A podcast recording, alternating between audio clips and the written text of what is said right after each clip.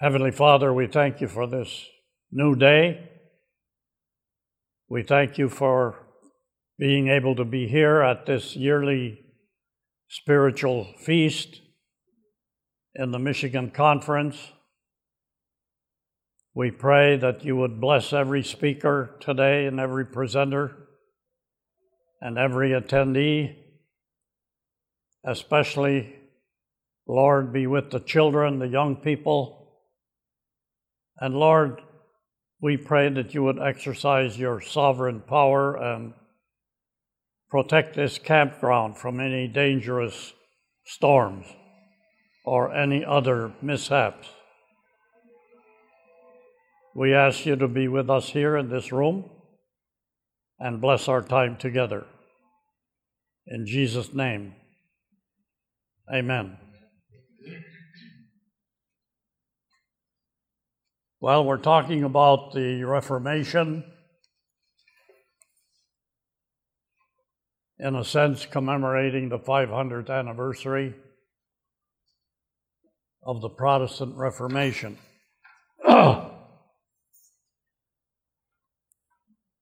And yesterday we were talking about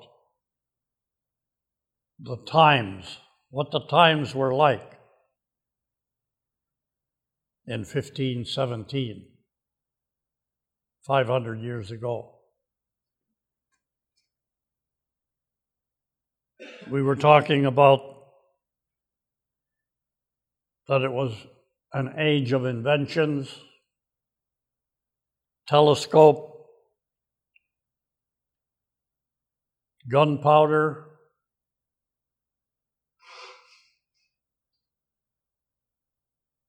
a spirit of doubt began to prevail. People began to question things, spiritual as well as physical. And I mentioned that one of the major events that occurred in 1456 was when John Gutenberg invented movable type and printed the first Bible, excuse me, in Latin. And people, for the first time, the very first time, it's hard to believe today, where we have so many different translations of the Bible in many, many different languages. It's hard to believe that in the early 1500s, the average individual church member didn't have access to the Bible. All he had to go by was what the priest said and what they were taught from the Catholic Catechism.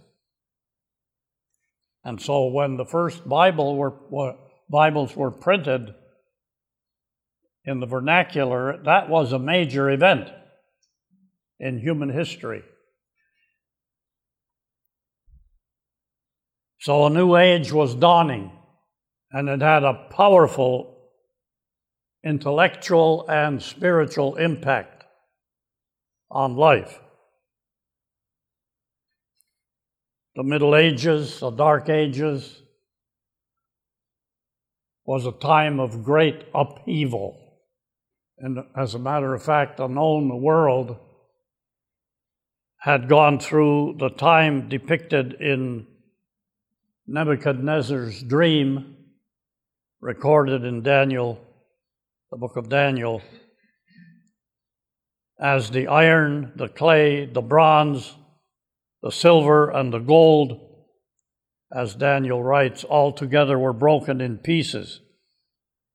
That means disintegration. And after the legs of iron,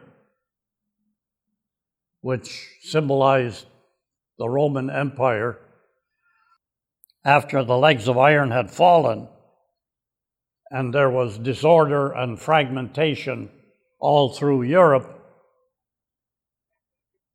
centuries of confusion and a painful search for stability followed after the fall of the Roman Empire. and later the Emperor Charlemagne, had set up a new empire on the Roman model. And his greatest conquest was against the Saxon tribes of Germany. And Charlemagne's greatest purpose was to destroy Christianity, destroy it, eliminate it. And so many very harsh laws were passed against people who refused to be baptized, who refused to baptize their children. And by that time, and this is important to remember, the Roman Catholic Church was the primary enforcer of laws like that. but Charlemagne's attempt to destroy Christianity finally failed, and a new system emerged that was called feudalism. And by the 11th century, new political kingdoms began to appear on the scene. Nations were born. During the 13th, 14th, and 15th centuries, tribes, largely identified by language, began to unite as nation states, such as Germany and France and England and Italy and Spain. And along with this, the largely agrarian economy, as we mentioned yesterday, this was way before the Industrial Revolution. There was no industry, there was no trains, things like that, no factories uh, people lived off the land. Most people were farmers or, or lumberjacks or things like that. But that agrarian economy gave way to trade, and that promoted the increase of the development of towns and cities, and money became the medium of exchange.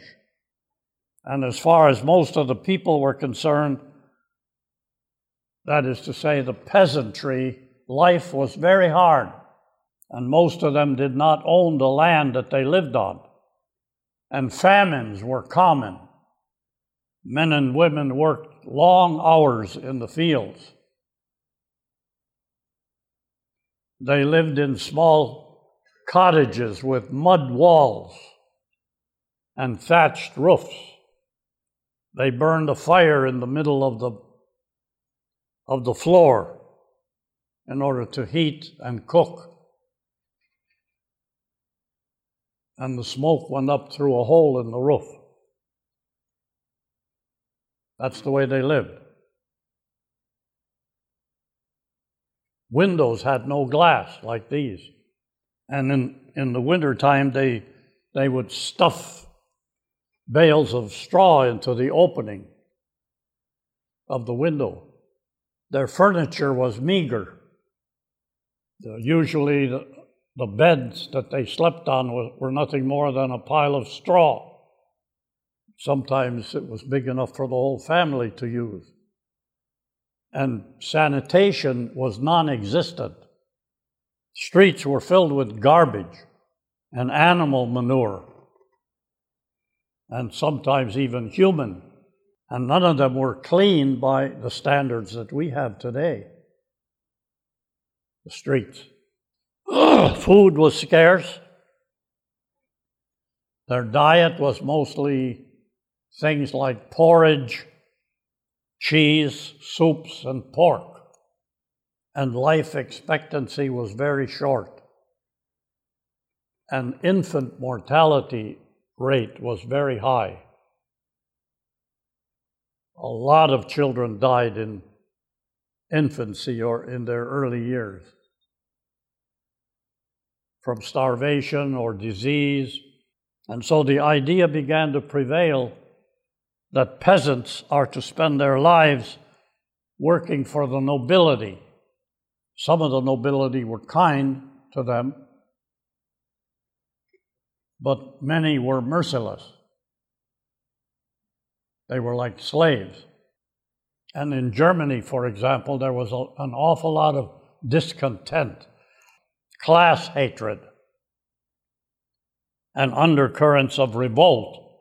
Luther came out of that milieu. He was born a peasant on a farm. His father, whose name was Hans, grew up on a farm and later became a miner. He was a rugged, rough, but a very devout man, a member of the Roman Church, faithful. But old German paganism was blended with their beliefs. And they believed that elves, fairies, witches were everywhere. Evil spirits were the cause of storms and floods and pestilence and sickness, they believed. It was a very superstitious age.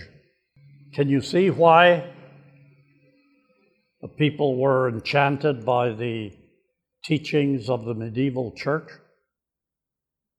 With that kind of a superstitious approach to religion. One day in July in the year 1505, young Luther, he wasn't even 20 years old, I don't think, by that time. He was walking along the road when suddenly the sky, the sky darkened and he was stunned by a, a crashing storm that suddenly descended. And he was struck down by a bolt of lightning. Didn't hit him, but it hit the ground nearby, and he was he fell, and he cried out, Saint Anne, if you help me, I'll become a monk. So here the, the man who called on a saint, quote unquote, would later repudiate the idea. And the man who became a monk would reject monasticism. That loyal son of the Roman Church would later shatter it, shatter its very structure even identifying the popes with the Antichrist. And as far as most people were concerned at that time in history in Europe, the church was the only stabilizing force in that chaotic society, in that great time of upheaval and change. And so the church eventually became the absolute judge of human destiny. You understand what was happening? But the church had become corrupt. How did that happen between the time of the apostles and the early church and that of the middle or dark ages? How did that happen? The Apostle Paul, for example, had written his epistles around the year 60 AD. And now they were in 1517. How did that how did that happen? How did the church become corrupt? Ellen White, I think, has Nobody has summarized it better than Ellen White in her book, Great Controversy, pages 49 and 50, when she says, and I'm, I've always been struck by her choice of words. She says, almost imperceptibly, the customs of heathenism found their way into the Christian church. The spirit of compromise and conformity was restrained for a time by the fierce persecution which the church endured under paganism. But as persecutions ceased and Christianity entered the courts and palaces of kings, the church laid aside the humble simplicity of Christ and his apostles for the pomp and pride of pagan priests and rulers, and in place of the requirements of God, she substituted human theories and traditions. The nominal conversion of Emperor Constantine caused great rejoicing, and the world, cloaked with a form of righteousness, walked into the church. Now the work of corruption rapidly progressed. Paganism, while appearing to be vanquished, became the conqueror, the conqueror of the church. The spirit of paganism controlled the church. Her doctrines, ceremonies, and superstitions were incorporated into the faith and the worship of the professed followers of Christ. Nobody has summarized it better than Ellen White. Now, this is the critical question. What was it that had to be compromised in order to do all this that she describes? People had to be kept in ignorance of the scriptures. It was deliberate, it was planned by the medieval church. And that's why the printing of Bibles by Gutenberg was such a momentous event. Ellen White says the Bible would exalt God and place finite men in their true position.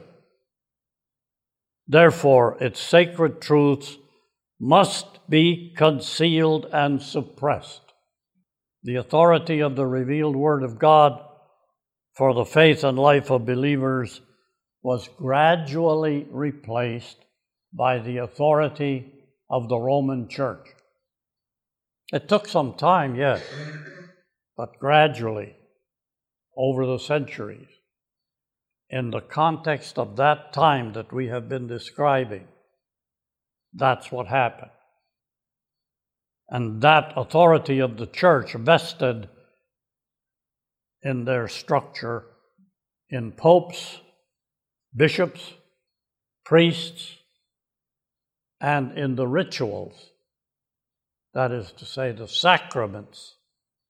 That authority was absolute. By the way, in the Catholic system, there are seven sacraments baptism, the Lord's Supper, marriage, ordination, extreme unction for the sick, the dying. A couple more, I can't, can't think of them.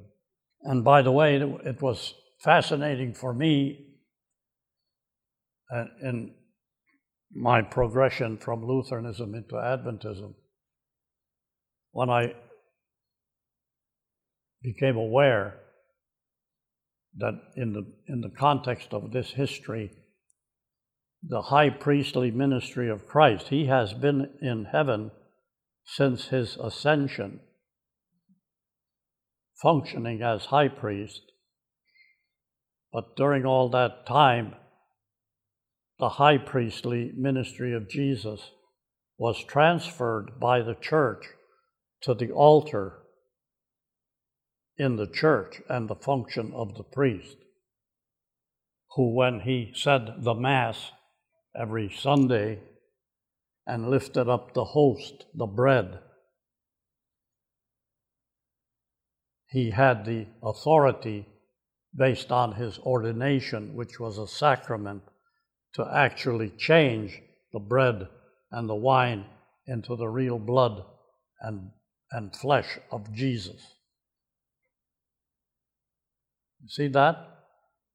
How the high priestly ministry of Jesus was transferred to the altar of the church and the function of the priest. The church had reached the position where it claimed to be the only repository of the true faith. And that was very impressive in the midst of that superstitious approach to religion that most people had in those days. It fit right in. And so the Bible in the hands of the priesthood was suppressed when it came to the people. I didn't want them to know what the Bible taught. And the role of the priest was decisive for salvation.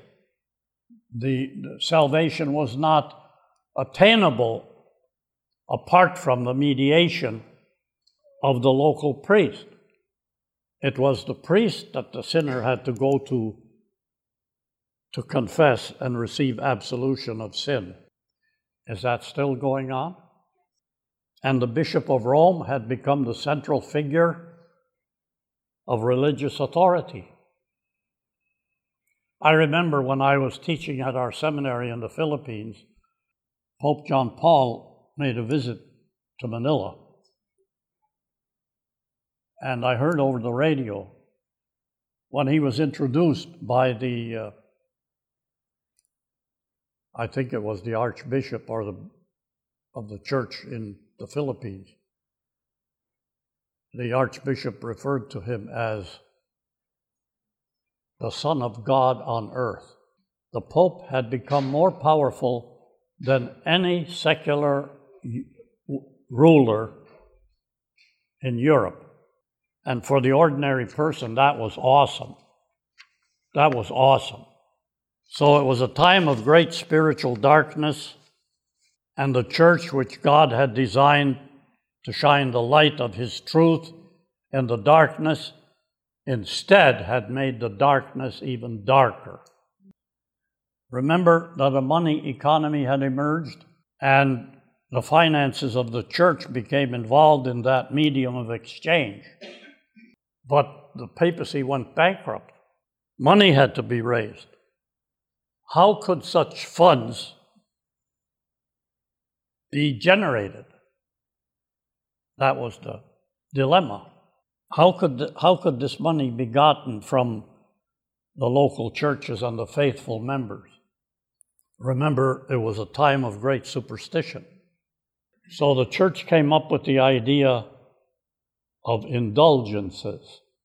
And it was a brilliant idea under the circumstances because it played on the superstitions and the fears of the people of the time. There was nothing wrong with the cause. You know, the church needed money for hospitals, for church buildings, to pay the priesthood, and the Pope wanted to build a, a magnificent cathedral in the city of Rome. St. Peter's, it's called. It's still there. That's where the Pope is consecrated. If you ever go to Rome, it's fascinating to visit. But this method, the use, the use of indulgences, it was diabolical. The idea was that Christ and all of the saints, quote unquote, had more merits than they needed. And so the surplus merits that Jesus and all of the saints, were kept in a treasury by God and could be transferred to sinners at the discretion of the Pope, even to the dead in purgatory. Now, I've, I've read my Bible many times and I have found no evidence of a place, uh, an intermediate, intermediary place between life and hell called purgatory. It's not there. And that whole thing, that whole campaign was epitomized by a priest by the name of Tetzel, who came to Germany and virtually sold salvation. And the, the tradition is that he would say, quote, as soon as the coin in the coffer rings, the soul from purgatory springs. Now, that was appealing to these superstitious minded people of that time. Imagine if I can help my dead ancestor, my dead mother or father or brother, you know, who was such a sinner, get out of hell by putting money in a. And none of that on the authority of the scriptures. And unbelievable as it sounds today, it was possible because the people had been kept in ignorance of the scriptures. Now, what was, it, what was behind all of that? Luther identified the source as, in his great hymn, A Mighty Fortress, he called it our ancient foe. Who is that? Satan. He says in his hymn, whose craft and power are great, the prince of darkness grim. But, he says, we tremble not for him. Remember, this was a Reformation hymn. I, I remember as a Lutheran minister, we sang it every Reformation Sunday. It's in our own hymnal, by the way. We sing it because the Reformation is a part of our tradition, our history. Praise God. We tremble not for him, Luther says, and we will not fear, for God hath willed his truth to triumph through us. Powerful words. Now, let me ask you is it an over dramatization to say that it was a major spiritual crisis in 1517? I don't think so. It was a major, a major spiritual crisis, and it, it constituted the corruption of God's truth concerning the basic human condition which the Bible calls sin and its resolution. By the way, there are even some Protestants who want to do away with God's law. They say that Calvary abolished the Ten Commandments. But you don't get that impression when you read Paul. When you read what Paul says about the law, he makes it clear that the human problem is not the law. The problem is the sin that the law reveals. That's the human problem. It has to do with the very essence and the nature of the gospel of salvation. John 3:16. You know, probably the most well-known verse in the Bible. For God so loved the world that he gave his only begotten Son, Jesus, that whosoever believes in him shall have everlasting life. And Jesus said to his people, Yes, sir. Jesus said to his people, to us, You are the light of the world. And he said, People don't light a lamp and put it under a basket, but on a stand and it gives light to all in the house. In the same way, he says, let your light shine before others. Matthew 5 14. Not everybody understood the implications of that when he said it, but some people did. Now, remember, we're talking about the times, the critical nature of what was happening and what was needed. Ecclesiastes 3, verse 1 says, For everything there is a season and a time for every matter under heaven, a time to keep silence and a time to speak. And that time had come. God would act, and God would deal with that situation. And when you look back on all of that, it's obvious that the time to speak had come. Why? What was at stake? What was the basic fundamental issue? And I'm probably going to repeat this many times during these days because I want everybody that's here to get it. Because the fundamental issue is still the same today. The issue was God's truth, the Word of God, the Bible. You know, Adventists used to be referred to as the people of the book. I don't hear that anymore. Are we in danger of losing something precious, important, critical, even?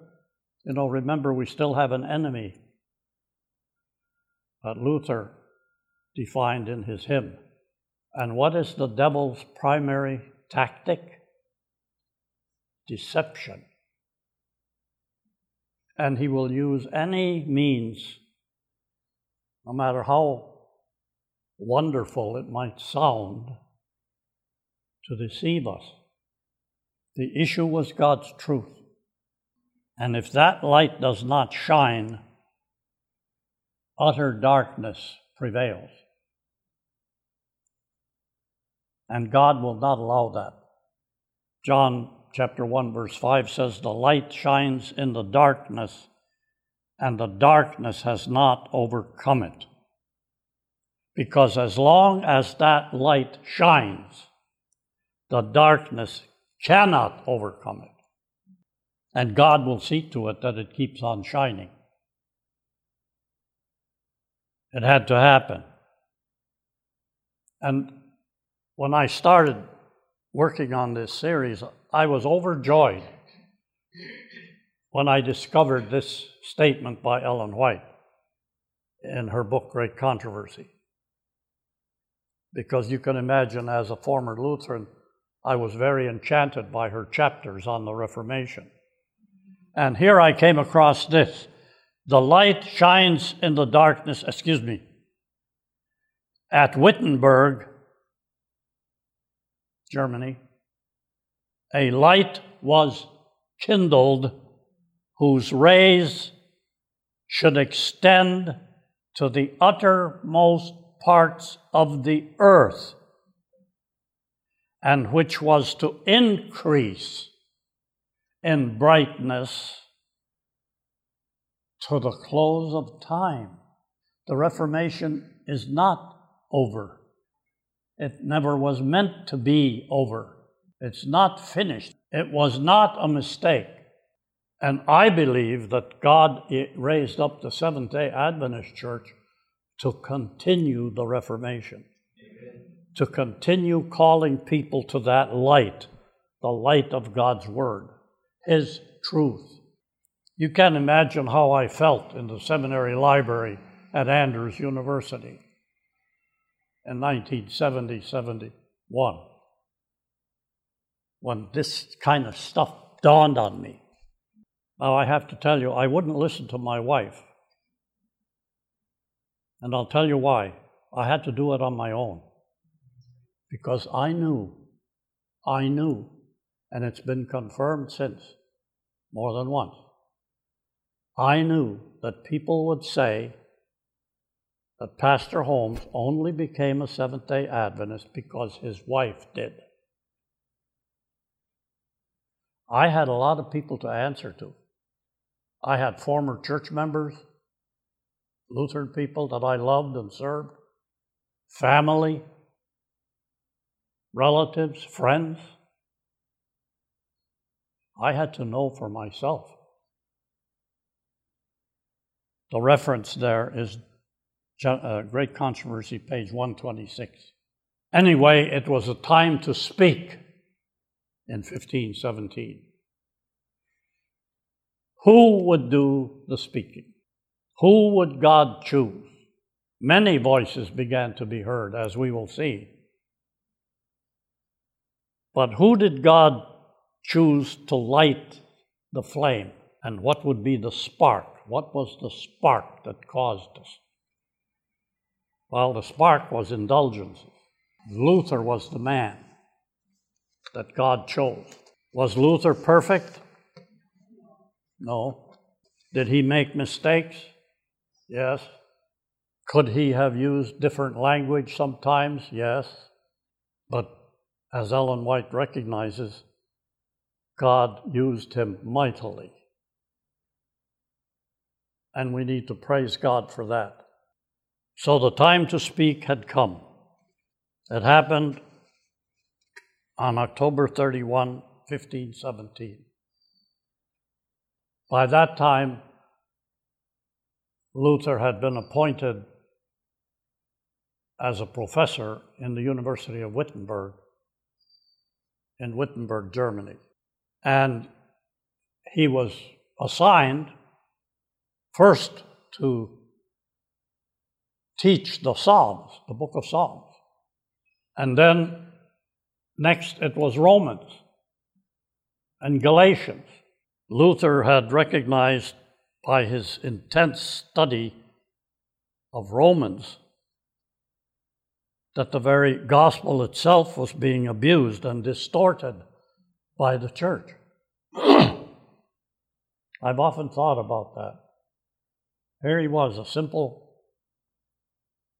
monk, peasant, son of a farmer, in the midst of all of this, with a Bible in his hands, reading the sacred text, praying, thinking. And so he prepared a, a list of grievances and he listed them. There were 95 of them, it turned out. And he went on that morning and he fastened them to the church door in the city of Wittenberg. And that was customary in those days. If somebody wanted to debate a question or an issue, they would simply post post it on the door of the church and people could read it and and discuss it. So that's why he did it. It was the historians later refer to it as the 95 Theses.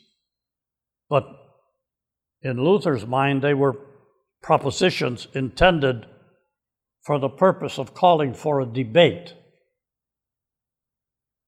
I don't think Luther got up some morning, one morning and said, Well, I'm going to revolutionize everything. And, you know, he, he didn't have any intention of leaving the church. He was a devout churchman. His motive was to reform it by exalting the Word of God. And that took guts on the part of that humble monk. That took an awful lot of courage, especially when you understand the power that the church had by that time. And by the way, today, among churches, there's more attention paid to Halloween than the Reformation.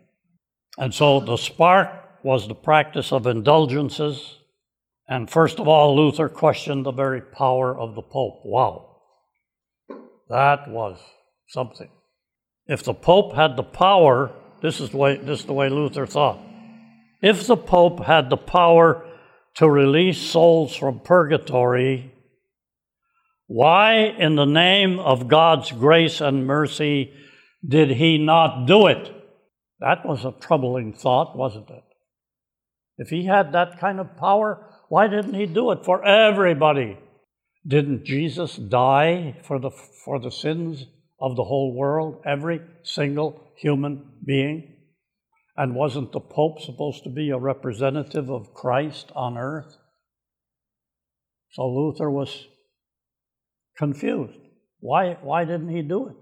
And number two, God's word declares that forgiveness and peace comes by grace. As a former Lutheran, I, I used to love saying we're justified by faith. But that's not quite true. We're justified by grace through faith. We're justified by the grace of God, which we receive through faith. If you don't believe that, you make faith into a work. Say, I'm justified because I have faith. Sola scriptura, sola gratia, grace. Sola fide, faith. You don't need popes and priests and sacraments. The person who does not have this kind of assurance is lost, even though the Pope might absolve that person a million times or anybody else. That was the fundamental issue. The power of the Word opposed to the power of the papacy. Now, some folks are reluctant to say that today, but it's the truth. Luther had no idea what he had begun on October 31, 1517. He didn't, he didn't understand that on that day, truly a light was kindled that was to shine through, through the whole earth. Luther died only about, what, 30 years la- later after that. November 10 is the birthday of Luther. Born in 1483 in the town of Eisleben. But in this ecumenical age of ours, not much attention is given to either of those events, his birth or what happened on October 31, 1517. Not much attention is given to those events that changed the course of history and the course of Christianity. Not even by Protestants today. I don't see any Protestants celebrating the Reformation. When anything is mentioned about it, the word commemoration is used, not celebration. In fact, attempts are made today by ecumenical zealots to reverse the course of Protestant history and actually undo the past 500 years. And rather than continue to shine the light that was lit that day in Wittenberg and that was intended to increase in brightness to the close of time, undo it instead. I was thrilled to, to read Ellen White's statement because I believe, and I have for a long time, that the Reformation is not over and never was intended to be over. Why not?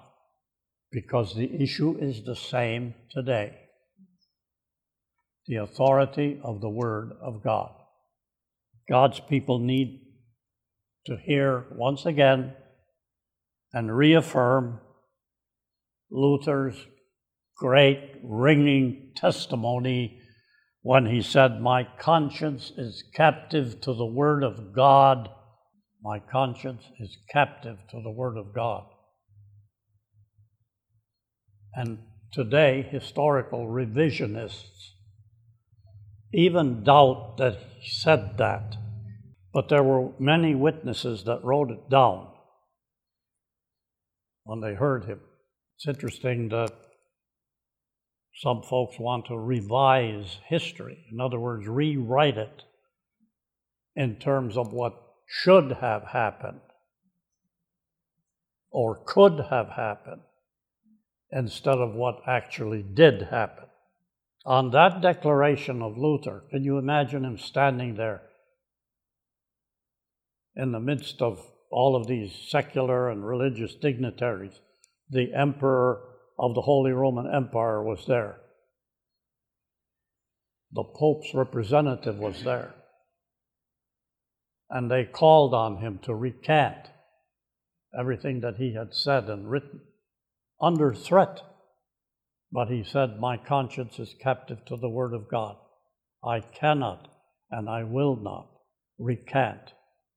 On that great declaration has rested the Protestant faith. Ellen White says, Great Controversies 117, one man opposed to the mightiest powers on earth. One man had no weapons. He didn't come in there with a sword in his hand. He had no mighty army behind him. All he had was this one man opposed to the mightiest powers of earth, both secular and ecclesiastical powers. Almost three years later, after that, on June 15, 1520, Pope Leo X issued his condemnation of Luther. Luther. The title of it is in Latin Exsurge Domine, which translated means Arise, O Lord, and judge thy cause, the Pope wrote. A wild boar has invaded thy vineyard. Arise, O Peter, arise, O Paul. And Luther was given 60 days to submit to papal authority. Two months. And to recant, or he would be declared anathema, cursed, and excommunicated from the church. And in a letter to Elector Frederick of Saxony, the province where the University of Wittenberg was located, a secular authority, by the way, the Pope referred to Luther as a, quote, son of iniquity, and also as a scabby sheep. And the Pope ordered the secular ruler of Saxony, the elector of, of Saxony, that, quote, if he, Luther, persists in his madness, to take him captive. And that's one of the depressing things about the history of the Reformation. When you see the power that the church had over the state, the church would declare a person a heretic. But the state then would follow through on that, arrest that person, and in many cases burn them at the, at the stake. And all of that is behind the First Amendment to the Constitution of the United States, which is under attack today. The First Amendment reads Congress shall pass no law establishing religion or prohibiting the free exercise thereof. You know, a lot of our young people are growing up today without any knowledge of our history as a nation and how important the Constitution is, and that one amendment alone that guarantees religious liberty. So, summoned by the Holy Roman Emperor Charles V, who was the major secular authority, to appear in the city of Worms. It's pronounced Worms, not Worms, Germany, on September 17, 1521 that simple monk, the son of a peasant miner, stood before the emperor and the representatives of the pope And he stood all alone to answer for his faith. And with nothing to sustain him but the Word of God, it was a divine moment in history. Over the years, I've spent a lot of time thinking about that moment. And I have to say that that is the spiritual heritage that my wife and I have brought into the Adventist church. That's why I'm an Adventist today, because of the example of Luther. And if you don't think we're going to have to answer for our faith, you better think again. My wife and I are going to be interviewed today at 1:30 by 3ABN Radio. And one of the things we've agreed to say is how much we appreciate our Finnish Lutheran heritage, a, a major part of which was lost over the last decades in subsequent Lutheran mergers. But our spiritual roots are in the revival awakening movements in Finland, which we still appreciate. I didn't grow up in a Christian home, but my wife did. Her mother and father were devout Lutherans of the Finnish Lutheran tradition, and she has such precious memories of her parents. Her father was an underground iron ore miner for 40 years. He went to work in the dark, he worked in the dark, he came home in the dark. The only days he could see the sunshine was Sunday and Saturday. And she remembers his gnarled miner hands folded in prayer in the church, in the Lutheran church in Wakefield, where we're living now. We drive by it every day. It's not the same anymore. But as he knelt and bowed his head in prayer with those gnarled hands folded, he couldn't even put them all together. They were like this. And she remembers her mother saying to her almost every Sunday, when the preacher got up in the pulpit, which was always up high, she said to my wife in Finnish, Keep your eyes on the preacher's mouth. Kato papin suuhun in Finnish. Watch the people, the pastor's mouth. Because from that mouth was coming what? The Word of God.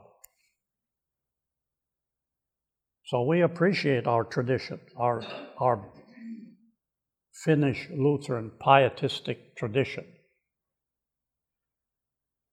And lo and behold, as I began to read the spirit of prophecy, I found it. I found that same spirituality in the writings of Ellen White that we had appreciated. So I had no choice.